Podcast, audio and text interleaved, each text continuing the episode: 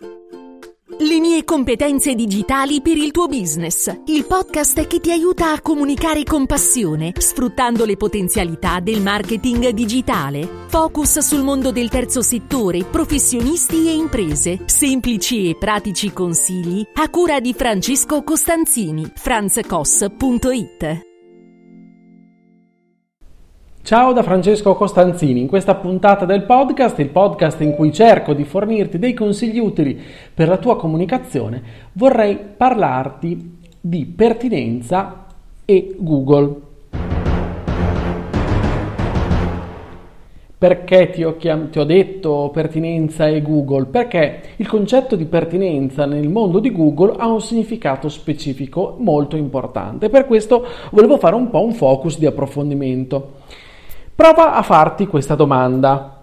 Chiaramente è una domanda molto banale, mm, non è da esperti del settore, ma intanto voglio, io non sto in questo momento, credo, parlando ad esperti del settore e pertanto, eh, visto che non sei un esperto del settore, ma una persona, un professionista, un imprenditore eh, che è incuriosito, è interessato a questo mondo, ti parlo cercando di appunto spiegarti le cose in un linguaggio molto semplice e comprensibile in modo tale da poterti fare un pochino le tue idee e mettere insieme un po' i pezzi. Allora, prova a pensare al tuo sito e prova a pensare a un sito di un tuo competitor, magari eh, non direttamente locale, ma di qualsiasi di, di, in un'altra regione, per dire, e prova a farti questa domanda, perché quel contenuto in cui parliamo della stessa cosa è in prima posizione mentre il mio no?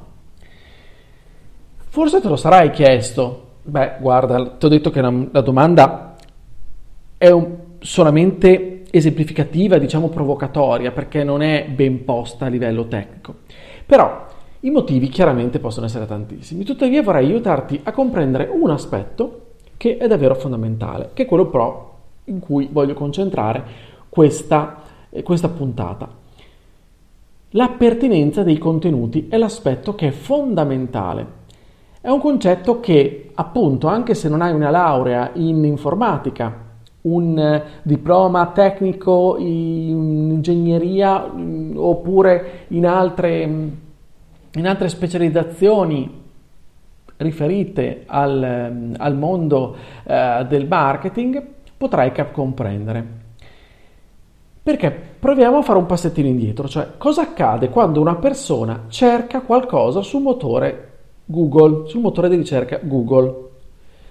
Allora Google ci dice esattamente che il suo scopo, la sua mission è fornire sempre le informazioni più utili e pertinenti, sto citando testualmente.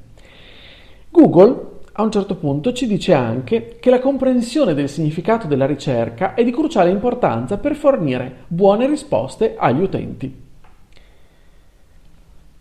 Quindi, cosa succede quindi quando una persona, quando noi cerchiamo qualcosa sul, su questo motore di ricerca? Allora, noi apriamo il motore di ricerca, compiamo una cosiddetta query di ricerca.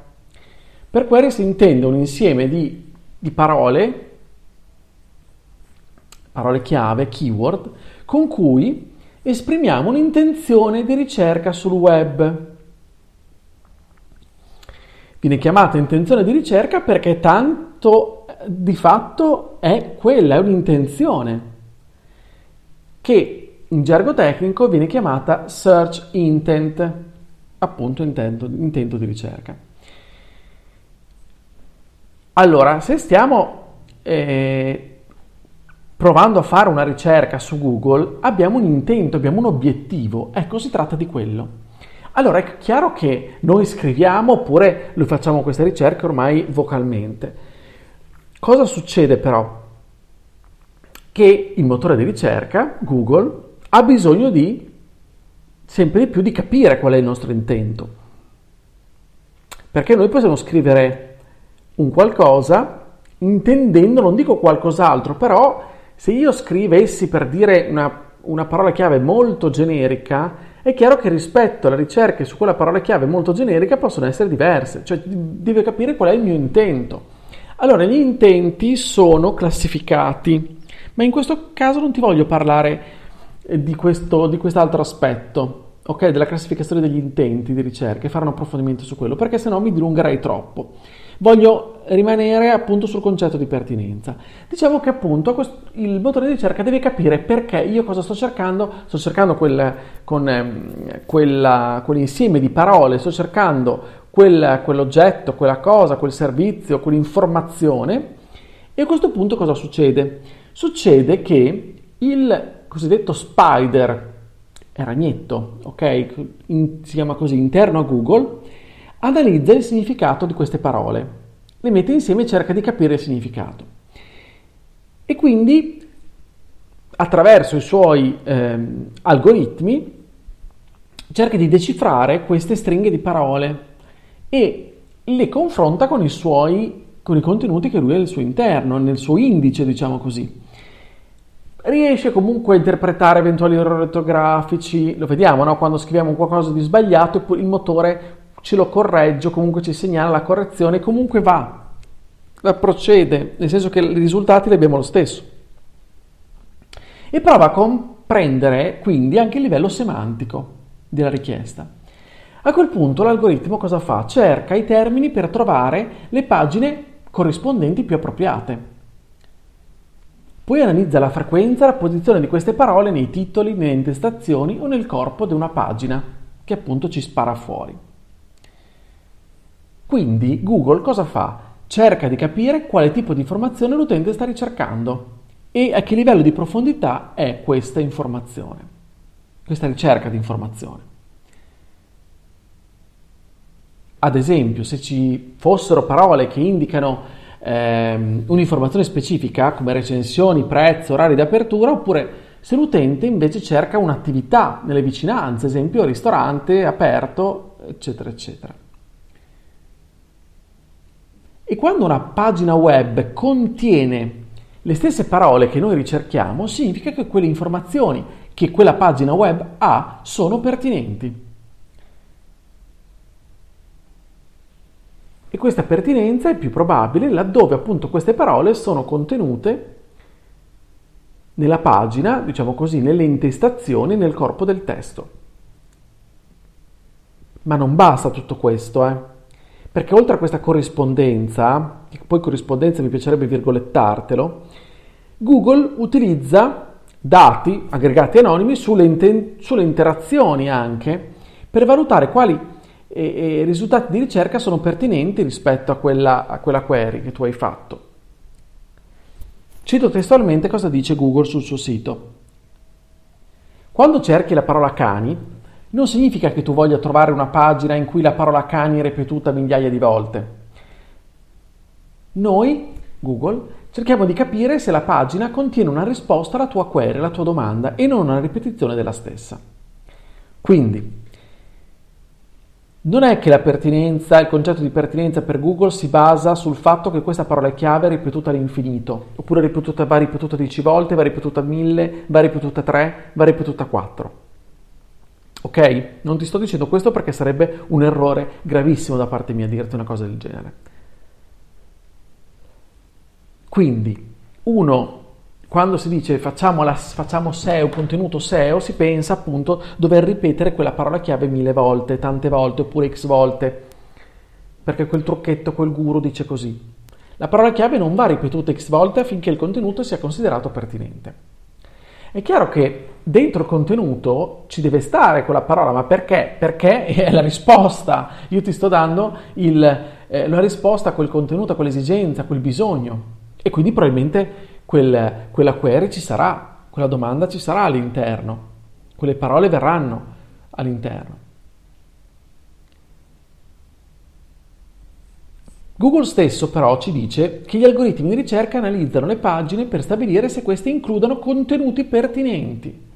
Facendo sempre l'esempio dei cani che, faceva, che facevamo prima, perché è fatto da Google stesso, ad esempio cercherà se quelle pagine contengono foto di cani, video di cani, un elenco delle razze di cani e controllerà questo algoritmo che la pagina sia scritta nella stessa lingua in cui è stata posta la domanda.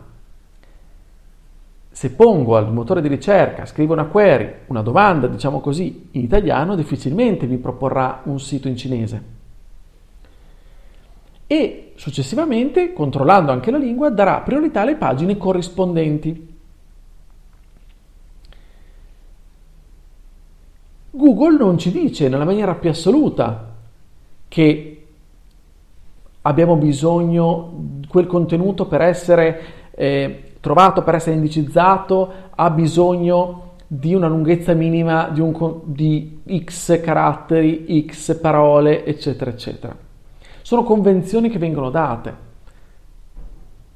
Quando sentirai dire con meno di 300 parole quel testo non è un testo ottimizzato SEO, ti stanno dicendo una grande sciocchezza.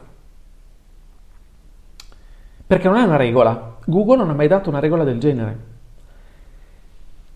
Bisogna seguire la regola della qualità e della pertinenza. La quantità è una conseguenza. Se riesci a essere pertinente, di qualità, a rispondere a quell'esigenza in 250 parole va benissimo.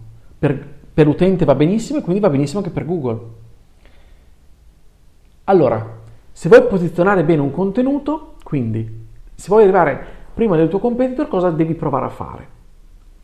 Devi fare sicuramente una buona ricerca delle parole chiave. E anche qui bisognerebbe aprire un'altra puntata a parte, magari lo faremo. Devi scrivere il tuo contenuto nel modo migliore possibile, in modo che il tuo contenuto sia pertinente con le domande che gli utenti fanno pongono al motore di ricerca, diciamo così. Quindi potrebbe anche essere che i risultati più pertinenti siano anche eh, i risultati delle pagine più strutturate, più lunghe, più organiche, che hanno... Eh, quindi non è vero neanche l'altro approccio per cui si dice la gente non legge, quindi facciamo i contenuti corti. Non sono delle realtà non sono delle verità, o meglio, non sono delle verità, è meglio lasciare stare tutti questi tipi di assolutismi, come ti dico sempre. Il tutto dipende. Bisogna essere i nostri contenuti pertinenti, integrandoli poi eventualmente anche con dei link a pagine altre interne del nostro sito, esterne se sono link autorevoli, interessanti, importanti, di approfondimento, immagini, video, podcast audio, perché oggi tutto questo è importante, no? l'esperienza dell'utente nelle sue ricerche può essere soddisfatta tranquillamente anche attraverso un audio, attraverso un video, attraverso delle immagini. Facciamo attenzione al titolo, anche il titolo deve far capire all'utente che il contenuto risponde a quel bisogno che lui sta cercando. Bisogna cercare di essere comprensibili di, le, di far sì di metterci dalla parte dei lettori chiaramente e di riuscire a, a, a scrivere un testo decente che sia leggibile. Ok? Oltretutto è importante anche che nel tempo questo contenuto poi venga aggiornato, perché probabilmente qualcosa, chiaramente se ti occupi di un settore come esempio la telefonia, l'informatica, sai benissimo che dopo un mese già le cose che avevi scritto probabilmente non sono più valide. Sto esagerando, però non sono lontano dal vero. Ecco, non è che con questi pochi minuti di cui ti ho parlato di pertinenza, neanche 15 minuti, ho liquidato gli oltre, gli oltre 200 fattori che Google valuta per il posizionamento e quindi per tutto il discorso della SEO. E che ti sto dicendo che vabbè, basta poi basta poi essere pertinenti e basta, le questioni tecniche non esistono. Non è vero, però innanzitutto partiamo dal contenuto, il contenuto deve essere valido e pertinente. La pertinenza è importantissima. Allora dobbiamo spostare il nostro pensiero dal fatto di ok, faccio, eh, voglio indicizzare i miei contenuti affinché siano visibili dagli utenti che fanno delle ricerche, quindi che Google li indicizzi, eccetera, eccetera, allora devo scrivere come vuole Google Ok, quindi quali sono i trucchi? Quali sono le regoline di Google? Non è così, non dobbiamo scrivere per Google, dobbiamo eh, scrivere per gli utenti, pensando da utenti. A quel punto, se seguito il mio ragionamento, capirai che anche Google ci premierà. Perché? Perché vedrà la pertinenza all'interno di questi contenuti che abbiamo, che abbiamo scritto per gli utenti, per i nostri utenti.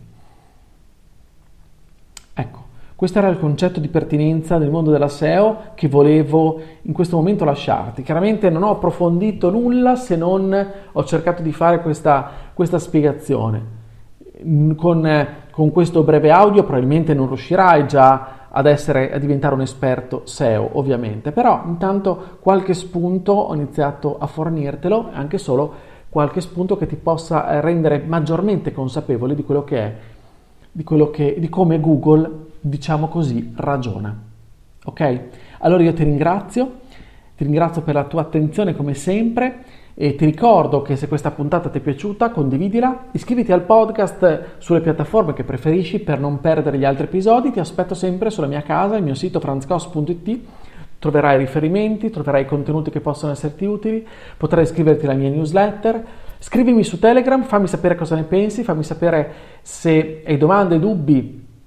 Mi farà piacere assolutamente ricevere i tuoi commenti oppure le tue domande, i tuoi dubbi. Su Telegram io sono Franz Koss, mi raccomando, lì mi puoi trovare, la mia, ut- mia utenza, quindi ti posso rispondere direttamente. Bene, allora come sempre ti auguro una buona comunicazione e ci sentiamo con il podcast Competenze Digitali con un'altra puntata la prossima settimana. Ciao da Francesco!